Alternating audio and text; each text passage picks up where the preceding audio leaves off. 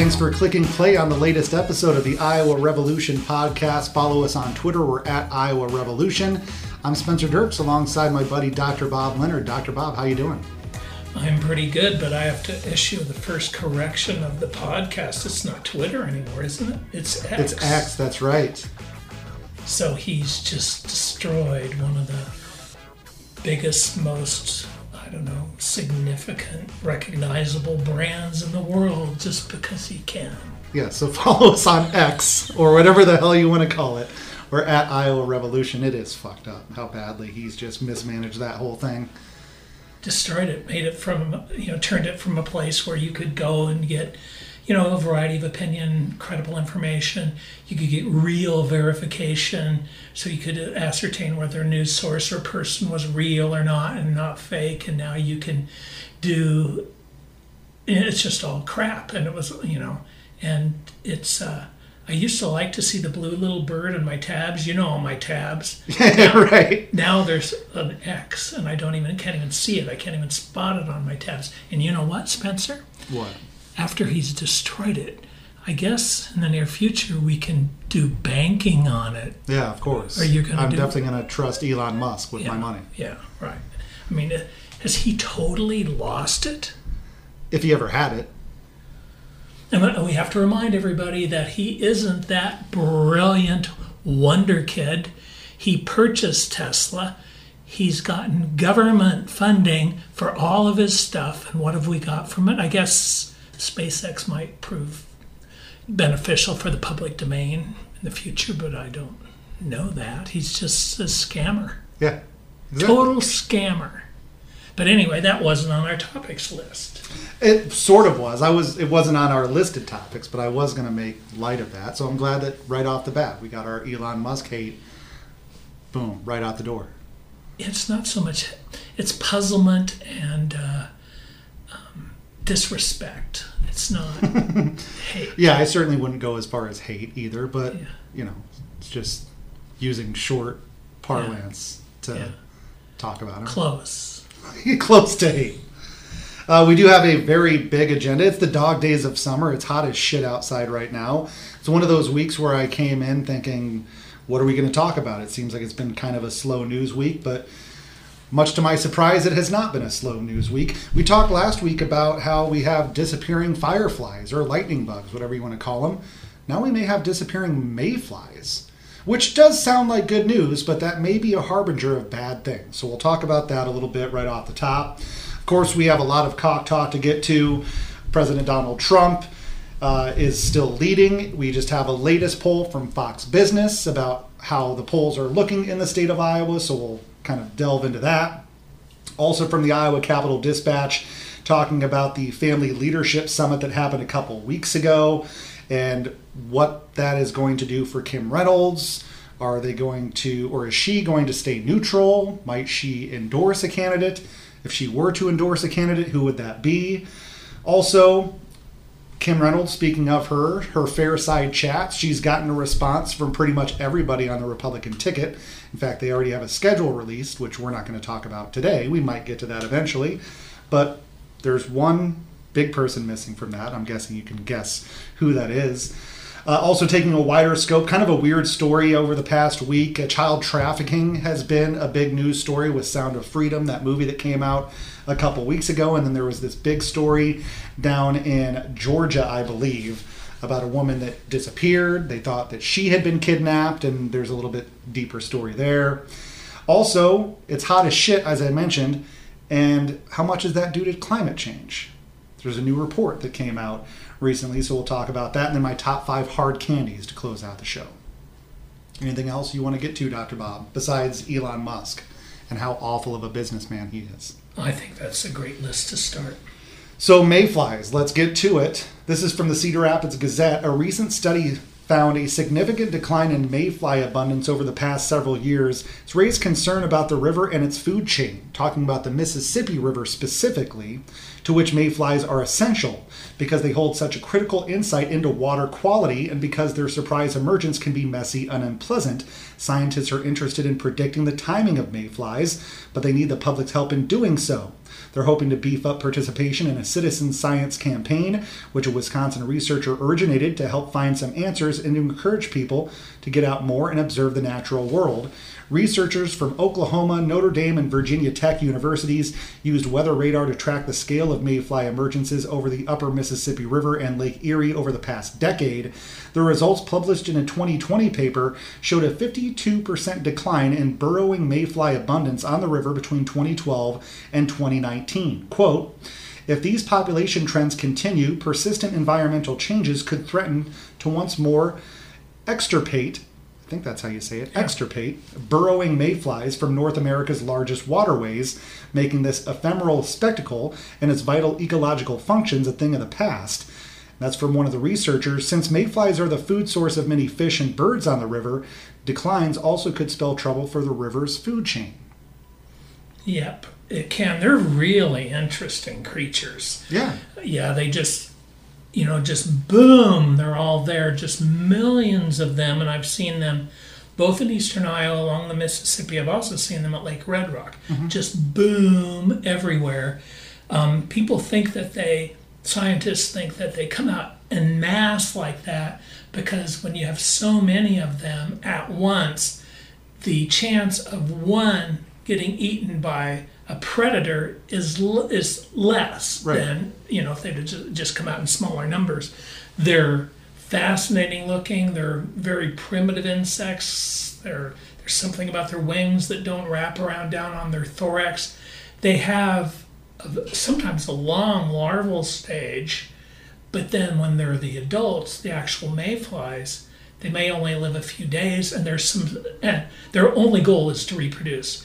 They only have vestigial mouths. They don't eat. They can sip water sometimes. Some are in their adult stage, mate, and die within under a minute.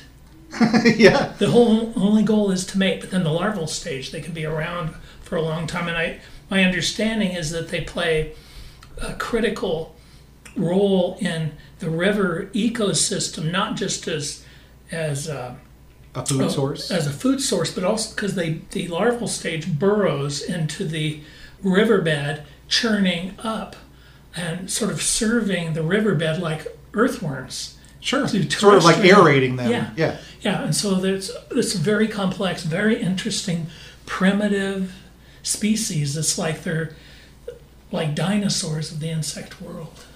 Well, what's interesting too in this article, they talked about how it's sort of a canary in the coal mine because with these declining populations of mayflies, that could point to poor water quality because they're obviously they're trying to research more about this, and that's what this article was mainly about about how we've seen this decline. Now we really need to study and what's actually going on. But one of the hypotheses is the water's just too damn dirty that they can't reproduce and and their environment has been spoiled. And who doesn't want to monitor water quality? The Republicans. Yeah, Yeah. defunding the water quality sensors. No, they don't want us to know how dirty our water is. Well, yeah, one of the first episodes we did for the Iowa Revolution podcast centered mainly on Chris Jones. He had just recently written a book, and he was a UI researcher studying Iowa's waterways for a long, long time. And he had a blog which some Republican state senators didn't like because he was shedding light on some possible interference of uh, hog lot that they wanted up in northeast Iowa. And basically, they just didn't like it because they didn't want that research to be out there because they want to say that Iowa has clean water, clean air, etc. And they don't want anybody to actually be testing it. So, through all that, he quit his job and now is continuing his research and, and just doing it on his, on his own.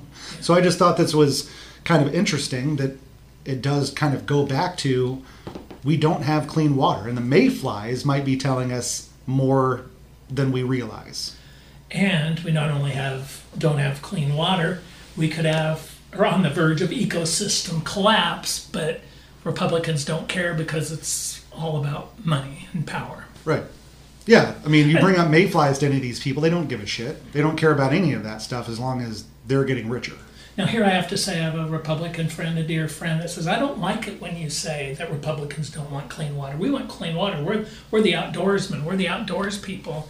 And all I can say is, if you want clean water, you need to have that part of your policy and hold your people to account. Right. It's not everyday Republicans, because I think they do want clean water, but they vote for people that don't care about our water quality. So it's in your hands. Well, and generally, when we say Democrats or Republicans, we're talking about elected officials. We're Yeah. not specifically talking about all Democrats or all Republican voters. I think we're all in agreement that clean air and clean water is a benefit for all. Unless you're a legislator. Right. And you're getting paid by whichever lobby Yeah.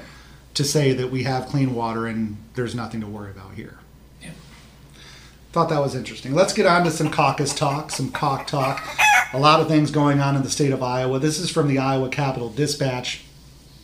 Former President Donald Trump has kept a hold on his frontrunner position, but new polling shows there could be room for others to gain footing in the field. A Fox Business poll of Iowa Republicans published on Sunday found Trump had the largest base of support, with 46% of likely Republican caucus goers choosing the former president, but no candidate has a lock on the position of Trump's strongest challenger. While former Florida Governor Ron DeSantis kept his second place position, he was 30 points behind Trump with just 16% of caucus goers supporting him. U.S. Senator Tim Scott came in third at 11%, and all other candidates earned single digits or less. And among Trump supporters, 34% said they support DeSantis and 14% for Scott as their second choice. For DeSantis supporters, 33% support Trump, 23% support Scott as their second choice. Scott's moving up, which is interesting. He spent a lot of money. I mentioned, I think, a couple episodes ago, he was leading the Republican candidates in money spent in the state of Iowa. I think probably the same story in South Carolina as well, because I think he's pulling third there as well. Maybe fourth behind. I think actually Nikki Haley is third, Nikki and then Haley. Tim Scott is like a percentage or two behind Nikki Haley. But I do think that is surprising that Tim Scott has kind of jumped up that far that quickly.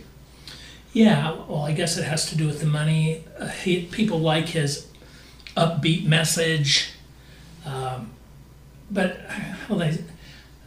I'm just repeating. Sorry, I just did a classic media mistake where I repeat the common wisdom. People say he's got an upbeat message. He's got an upbeat message and he's a success and great that's upbeat but he acts like his success means that every other minority person could have achieved that success too Right. he isn't an exception he's the rule well there are a lot of people that are successful but he's acting like is he's giving everybody a, every white person a free pass to act like racial discrimination doesn't exist actually at the family leader event i asked vivek ramaswamy i said I can't believe I'm talking about this. But I said, and he was talking about, oh, you know, there's no such, there's no racism, there's no systemic racism. And I said, I said, well, you just made all the white people out there happy. You know, and the, you know, my past job was covering a dozen small towns in Iowa, and I've been in those council meetings, I've been in those supervisor meetings, I've been in the different places where the best candidate on paper and the best candidate in terms of giving their presentation was a minority, and people would decide at, ultimately for the hiring process that they're just not right for our community. I've seen the systemic racism in action, and I and I said, so how can you act like it doesn't exist? And he started telling me about he's seen people that because of affirmative action their abilities are doubted and he looked at me and he could tell i wasn't buying it and then he walked by and patted me that was the last question he patted me on the shoulder we aren't so far apart on this and it's just like he's a he's a chameleon Yeah, he's just trying to suck up to white people. Right. Yeah. Make the white people feel good. It's not, and I don't understand a lot of this, you know, why they're making us rewrite history. Reading about slavery, reading about all of the discrimination, that makes me feel more informed. I don't feel any particular personal guilt about it, but I feel that it's out there and I can, other than mistakes that I've made, I think that that's how we learn. And that it, does, and it may make you feel bad, but you can't legislate against against teaching history that makes you feel bad. Well, especially the the further away we get from it. It wasn't that long ago that we weren't that far from the Civil War, Right. or there was still people alive that went through Jim Crow laws, or There are you know, even even the. Civil War, or not Civil War, but even the civil rights leaders of the '60s. A lot of them have passed away or continuing to age and pass away. So it's even more important now to continue to teach the truth to students because there is no other way to find that information. Yeah.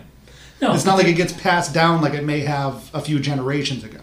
And it's not just the minority candidates that have an obligation to speak the truth and not make all the white people happy. The goal of history isn't to make a group of people happy. The goal of history is to tell the truth. It has nothing to do with happiness. But here we have all these, and so all the white candidates, they need to step up too. It's not just the minority candidates. Even beyond that, we've had discussions before about Deidre DeJear, how she didn't get the support that we thought she deserved from the sort of state democratic apparatus. And you can point to probably several different reasons for that, but I think the number one reason is because she was a black woman. Well, and oh, I'm forgetting his last name, but Ras, um, oh, the fellow from Waterloo, he didn't get any support too. Yeah, Smith, isn't it? Yeah. So no, there was there was system, systemic racism in the Democratic Party as well, and I called them out in the Des Moines Register. It's just this exists these perceptions of not perceptions, the reality of systemic racism is there everywhere for us to see and know, and to act like it doesn't exist is a lie. Anybody that drives on I 235 in Des Moines, that's the product of systemic racism. The, the best route was through southern uh, Des Moines, down where MLK is now, but instead they drove it through uh, majority black communities. That's and they did racism. that all across the country. Yeah, in the 50s and the 60s. So we drive on it all the time. So, and it's still there. It's still there. I had a pastor when I told him the story about how I've seen uh, minority candidates discriminated against in different situations. He says it happens in the church all the time. And he says it's the same thing. They're not right for our community Right. when they're the best candidates. Right. It's, and then the fact that Republicans want to erase this proves that systemic racism exists. Yes. They're the system. Yeah, what are you so afraid of? Yeah. And they're legislating it. Oh yeah, and Ron DeSantis the other day, that panel that he put in to evaluate oh Florida's school system, how do you teach about race? And one of the things that they said that teachers have to teach is that sometimes slavery was good because people learned a trade. Right. I saw that. Yeah. Is that ridiculous? Yeah, I think Jesse Watters on Fox News was talking about Yeah. that. The replacement for Tucker Carlson. Yeah. It's just it's I was just gonna say it's stupid. It's not stupid. It's very tactical. They know mm-hmm. exactly what they're doing, trying to divide us. Yep. There was you know It's been going on forever, by the way. I was watching a video not too long ago about the invention of white. I mean, white was not even a thing 200 years ago. Europeans fought amongst themselves for millennia. It's not like us, quote unquote, white people, you and I are of European descent. It's not like we got along back in Europe. We didn't. We killed each other. So then, when we brought slavery to America, we had to define whiteness as a separation between if you're white, you're not a slave. And that also got the rich white people to get the poor white people on their side. Because, hey, we're white. So there are things that we're going to let you do that we're gonna not going to let these slaves do. And I can go on and on and on. But it starts there. Like, the term white and black doesn't really mean anything anyway, other than what we've assigned to it over the years through racism. a total cultural construct to Like, do It's- like like what are you? Are you? I mean, are you British? Like, who the fuck care? I don't care where you're from. And by the way, and even like I'm from Iowa. exactly like that's all I really think of. I don't even think there is any ancestral, yeah, European blood in you. I think you're just straight up. We're just born out of a cornfield. We're a bunch of mutts. All right, let's go on to the next subject, even though it's still talking about. Obviously, this is cock talk, and this is also from the Iowa Capital Dispatch, talking about the aftermath of the Family Leadership Summit. The smart money is that Reynolds stays neutral and enjoys the feting and vetting as a vice presidential candidate for the full field, including the mercurial Trump, whose own loyalties swing as wildly as the fortunes of the contestants on his movement minting reality TV show, The Apprentice. This is from Doug Burns, by the way, who's just an awesome writer.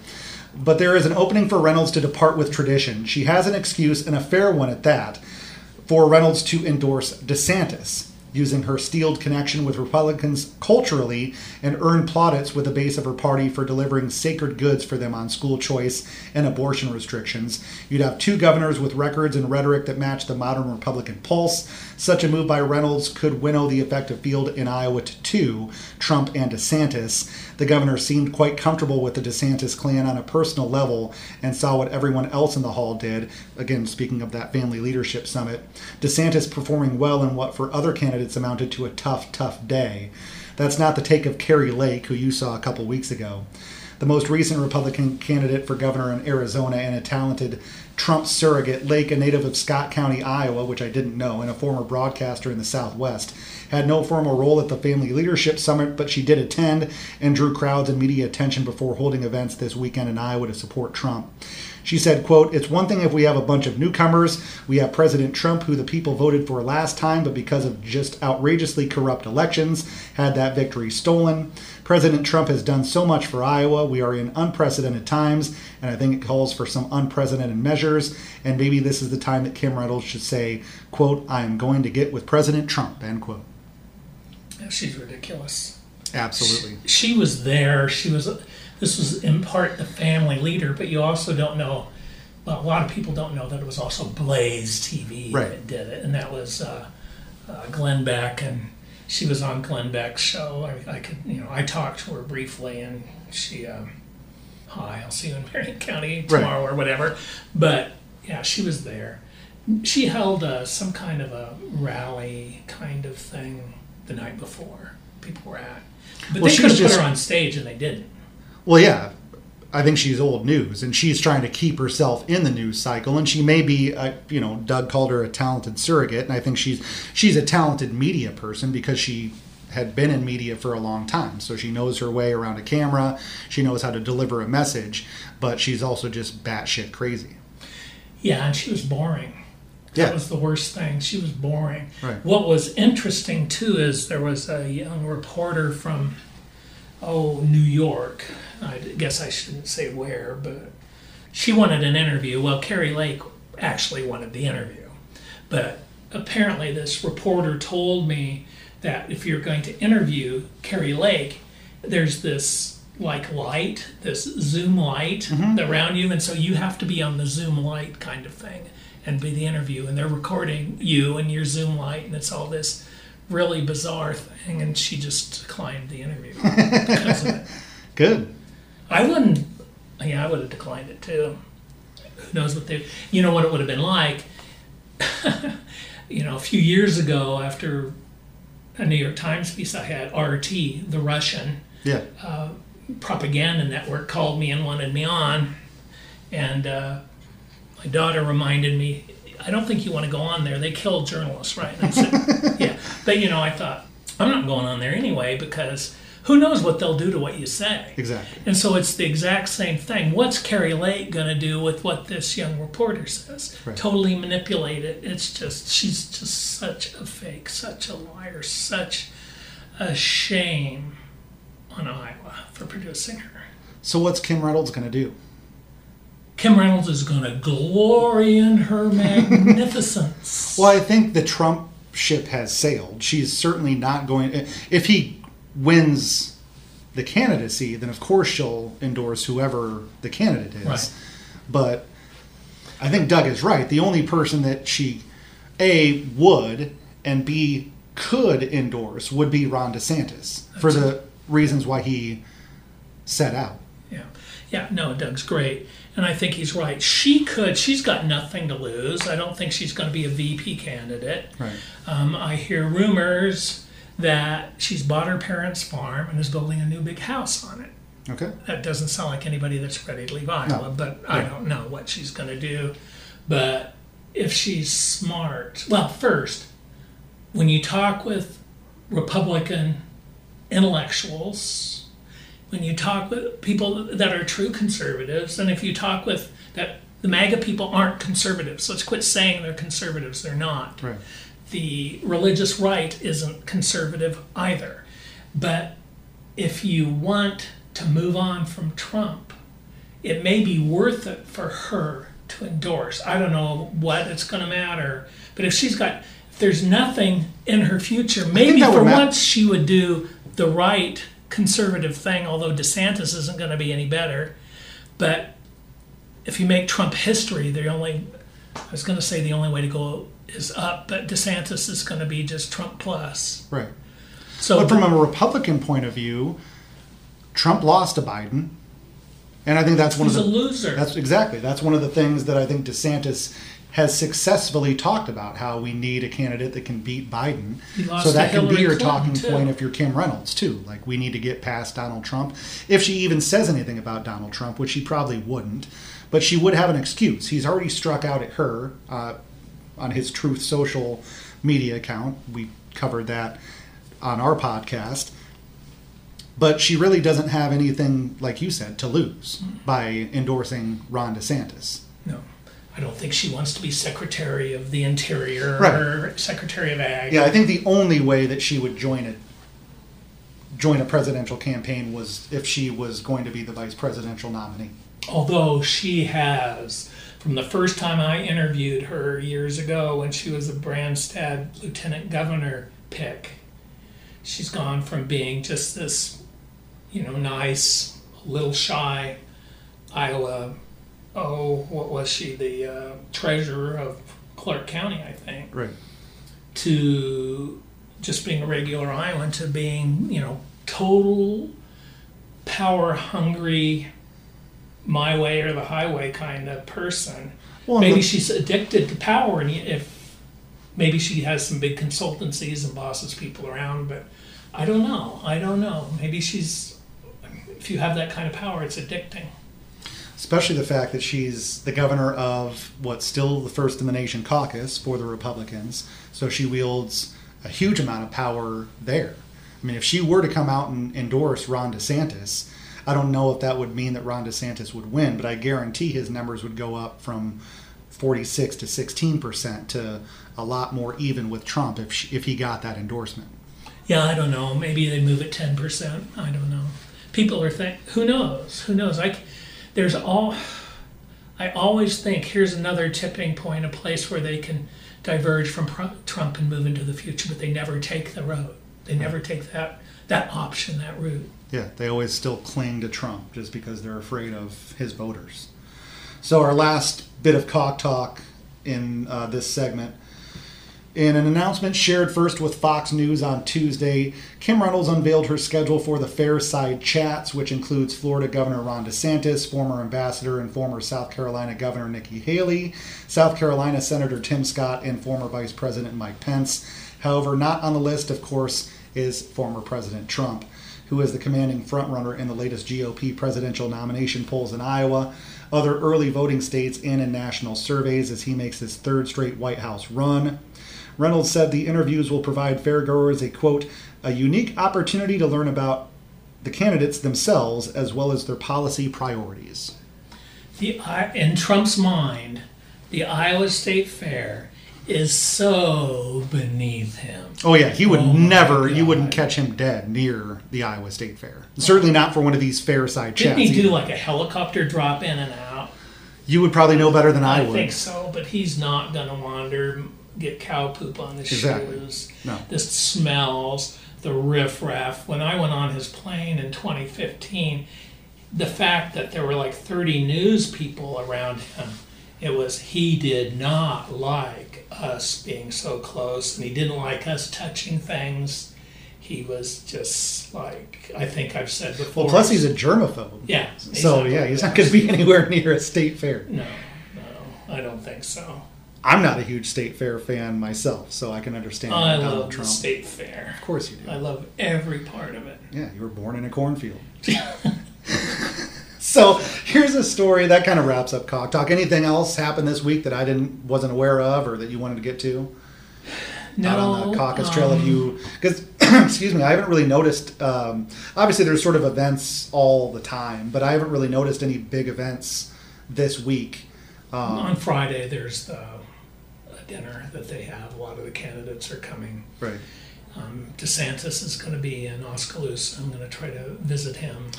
did you hear he got in a car wreck today No, yeah everything's okay he's fine and everybody that was in the vehicle was fine not sure about what the circumstances even were but everybody is fine and it happened in tennessee he's campaigning in tennessee today so that that says a lot about his campaign. If he's in Tennessee, Yeah, what the hell? Uh, yeah. That's what I thought too. Is it going to be in Chattanooga and then I think Knoxville, Tennessee, or maybe Nashville? The that's most, not a swing state. no, that's Mitch McConnell's home state, or was that Kentucky? That's Never mind. Kentucky. Same difference. Tennessee, Kentucky, same difference. The funniest thing, about, Iowa, Missouri. well, it's getting to that point. It didn't used to be that way, but it's getting to that be point. like be nice. I'm thinking about fleeing Iowa to go to Missouri for God's sakes. No, Minnesota. It's too cold, man. It's too cold. Yeah, you can handle it. I'm not fleeing anyway, at least not anytime soon. We're going to stay here and fight, God damn it. So I did want to mention too, uh, the funniest thing about the Ron DeSantis car crash thing was his spokesperson's name is Brian Griffin, who most people will immediately think of the talking dog from Family Guy.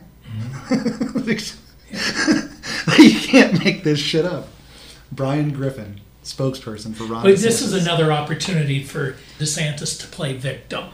Oh, They'll yeah. probably figure out that the, driver of the vehicle. Trump did it. Where yeah. was where was President Trump? Yeah, or it was a Democratic driver, and then Right. lead, it'll lead Fox News. Democratic driver, you know, attacks. Oh yeah, they're gonna find his Facebook posts and Twitter posts and yeah, yeah, say whatever. that. If not, yeah. they'll make it up.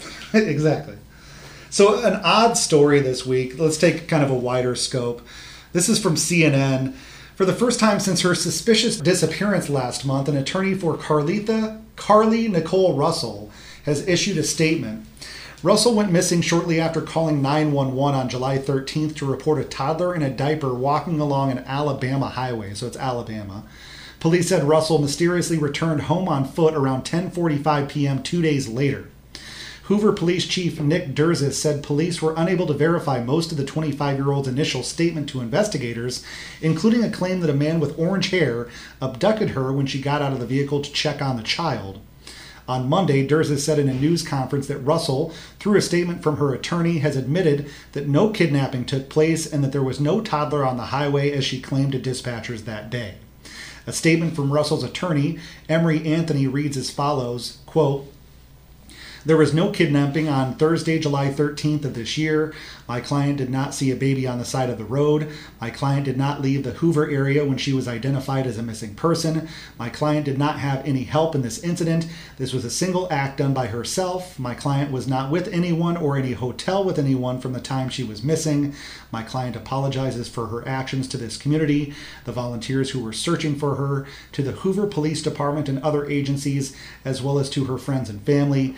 We ask for your prayers for Carlee as she addresses her issues and attempts to move forward, understanding that she made a mistake in this matter. During Monday's news conference, Derzis said police were scheduled to meet with Russell and her attorney, but they were sent that statement instead. Police are working with prosecutors to discuss potential criminal charges in the case. And he added last week, Derzis said, police discovered web searches for, quote, do you have to pay for an Amber Alert? And also searches for the movie Taken on Russell's cell phone. Planning her own kidnapping, her own disappearance. Why is this a national news story? I because I think it's the main thing is the Sound of Freedom movie has pushed this to the forefront about child sex trafficking, which is a huge problem in the U.S. and around the world. So with this story about how that's sort of like an urban legend of they'll have a toddler down on the side of the road. You know, the, the sex traffickers will drop a baby on the side of the road, and whoever comes to pick up the baby, then they will then kidnap. Which I don't know if that's ever actually happened before. One thing that I would like to say, regardless of Sound of Freedom or, or you know the political undertones of any of that, that rarely, rarely happens. Usually, children that are trafficked they're trafficked by a family member or a friend of the family. It's very rare. I mean, obviously, kidnappings happen. That gets huge headlines almost any time it does happen. But the main thing is just watch out who you have your kids around. Right. Law enforcement and other child, you know, advocates say that this movie doesn't do any help, any good for them. It's right. Just, I think it just makes people more conspiratorial yeah. and suspicious of situations that aren't necessarily suspicious. Right. So is division and and just you know just adds to the confusion and exactly. it's just what's going on. This girl just did it. Uh, I think that yeah, it was a cry for help probably. Sure. You know the I, well, I yeah I feel awful for her to go through all of this and then I'm guessing she didn't realize it was going to become a national story. She probably assumed nobody would really ever, you know, care or find out. Well, and the criminal besides charges, her family and the friends, criminal charges aren't big anyway. They're filing a false report. Exactly. And so we, you know, we see those happening all, you know, every day right. all across the nation. We've, you've read when you read the sheriff's report filing a right. false report. I mean, it happens. Right. So I guess I don't fully understand or appreciate the cultural context, except when I, if I would have been a police officer and I heard her report about an orange haired man, um, I would have checked into Donald Trump's whereabouts. He's the only orange haired man I know. No shit. Yeah. yeah. What a weird story. Yeah. But, and I, yeah, I mean, I think that's pretty much it on the story because, like you said, if she does get charged with something, it's probably a you know pretty let's low misdemeanor. Her, and let's let her get some help. Exactly, that's the biggest thing. Is hopefully she can figure out whatever is ailing her. Uh, just over halfway through July, and already a slew of extreme weather records have been broken. A prolonged, unrelenting heat wave has scorched large parts of the south and southwest United States. Temperatures in Phoenix, Arizona have hit at least 110 degrees Fahrenheit, a record breaking 19 consecutive days screw that. We're going to have like two days of 100 degree weather, and I'm not looking forward to it. Yeah, normally in the winter, there's a you know like a few days that I just think I don't want to go out. I just want to stay home. Right. Now, in this heat, I'm thinking I just don't want to go out. I just want to stay home, just right. for that. And being an old construction worker, I just think we've got it pretty lucky that all we have to do is walk from the cars into the buildings, and that's it. There are people out there all day on thank, roofs and yeah, and thank God they concrete. live in Iowa and not Texas because in Texas they don't get a break for water. That's right. Fucking ridiculous. Yeah, it's even hotter there, and you don't have to let your people have a drink of water. Right. How cruel! How cruel! And and how small we must all be to Governor Abbott because we don't even deserve a drink of water. yeah. What a pathetic, miserable creature he is. And we know about Texas and Arizona, California, those areas. And of course, that heat is now building into the Midwest, which we're going to be experiencing at the end of this week but it also it's southern Europe is experiencing one of its most extreme heat waves on record. Wild wildfires are raging in Greece, Spain, and Switzerland. In Asia, temperatures have pushed above 50 degrees Celsius or 122 degrees Fahrenheit in China. Parts of South Korea, Japan, and northern India are experiencing deadly flooding. And in a statement on Tuesday, Petteri Talas, Secretary General of the World Meteorologist Organization, called this relentless cascade of extreme weather, quote, the new normal. But some scientists now balk at that framing. Quote, When I hear it, I get a bit crazy because it's not really the new normal, said Hannah Cloke, a climate scientist and professor at the University of Reading in the UK. Quote, Until we stop pumping greenhouse gases into the atmosphere, we have no idea what the future looks like. The weather extremes will continue to become more intense, and our weather patterns could change in ways we can't yet predict. Yeah, and we're not Republicans don't want to do anything about it. They deny that we're, despite the I don't know if Democrats do either. I mean, elected Democrats. I mean, it doesn't seem like they're doing a whole lot. The Biden administration is doing a lot with climate smart agriculture and a lot of the other programs that they're doing on renewable energy. We don't read about it a lot, but it's it's committed to it. I mean, they're they're doing their best. It could you, they could use some help, but what it means is you need good, smart government, good regulations that protect us all. But the Republicans don't. It's every person for themselves, and so they don't. And and profit and power over all, and so they're not going to do anything about it. Plus, it pisses them off that Al Gore was right with his an inconvenient truth.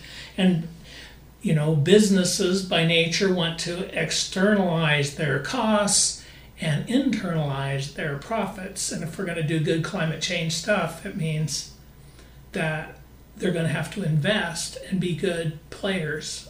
You know, you know, on And they're going to have to be forced to do that, Right, they're not going to do it either by the government or by the environment, right, and because they just have to eventually. long term, it's going to save everybody money. It's investment. You can't even buy because of DeSantis's policies and Republican mismanagement, denial, um, whatever on en- environment and the results for it. I mean, you can't get insurance in, in Florida. yeah, I mean, it's, it's hard. And then in yeah, Alaska, two different, yeah, two different large insurance companies are not. You can't buy homeowners insurance in Florida anymore. and in Alaska and northern Canada, where the permafrost is is melting, and we have to be concerned with the construction up there. Not only that, but what kinds of of potential biological pathogens have been frozen in the ice. I mean, there's just the, it's you know it's just crazy. It's doomsday, man. Well, yeah, I yeah, I just you know worry about kids and grandkids. Right. So yeah, people wonder why birth rates are down. People don't want to bring a child into this literal environment. Well, and I mean, let's look at it this way too. Last year, there were 21.9, I think, million climate refugees. And what do we have now? We've got more. We have people in the United States that are climate refugees. Right. And I, I talked to a Republican Iowa legislator, and I mentioned that. Well, you know, we were talking about immigration. I said we've got 21 million climate refugees, and he goes, "So that's what they're calling them now, climate refugees." He was so dismissive of the term. And I'm sure he's uh, has you know father Christian believer in his uh, Twitter bio too. Yeah, Ken Rozenboom, Oskaloosa. Well, yeah, man of God, and climate refugees. Uh-huh. Yeah, he he he had never heard the term. Right. They don't have it on Fox News. No, they don't talk about climate refugees. All right, time for the top five this week. Top five hard candies, unless you have anything else that you wanted to talk about. No, you have to shut me up once you get me going like this. I do have a knack, I think, for getting you going on this stuff. Yeah, you do. Normally I wouldn't do this. I've never done this, but hey, I'm retired. True. And you know what? Let it fly, man. And you know what else?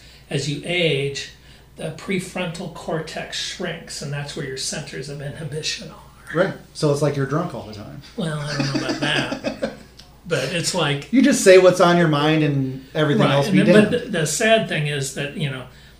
When Grandpa starts saying racist things that he would have never said before, that means that he was thinking them all the time. Correct. It was just the filter was Yeah, on yeah, the and now it's off. So yeah. So Well, I don't think you're going to have to worry about that. no, I don't think so. Or at least I should say Johanna and Asa shouldn't have to worry about that. Top five hard candies this week. Number five is Zotz. Never heard of You've never heard of. Zotz? No, never heard of them. Great candy, different flavors, and then they've got a little bit of like fizz in the middle. Never heard of them. Not necessarily like pop rocks, but like yeah, just a little bit of fizz, like a little bicarbonate soda in the middle of the Zotz. You should try them when we when we leave here. Go to Phillips sixty six and get yourself a Zot. That you know, it just made me think that there's candy engineer, candy engineers out there that that's just their life designing candy. I know.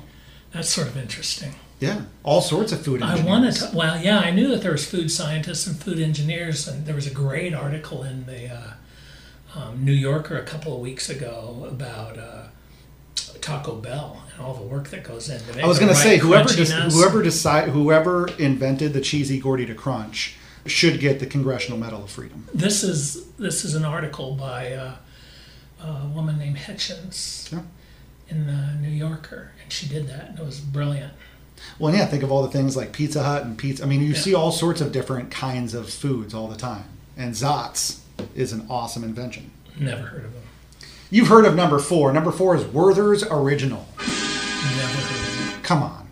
The caramel candies? Never. You've never heard of Werther's Original? No. You don't remember the commercials back in the day with a grandpa and his grandson sharing a Werther's Original?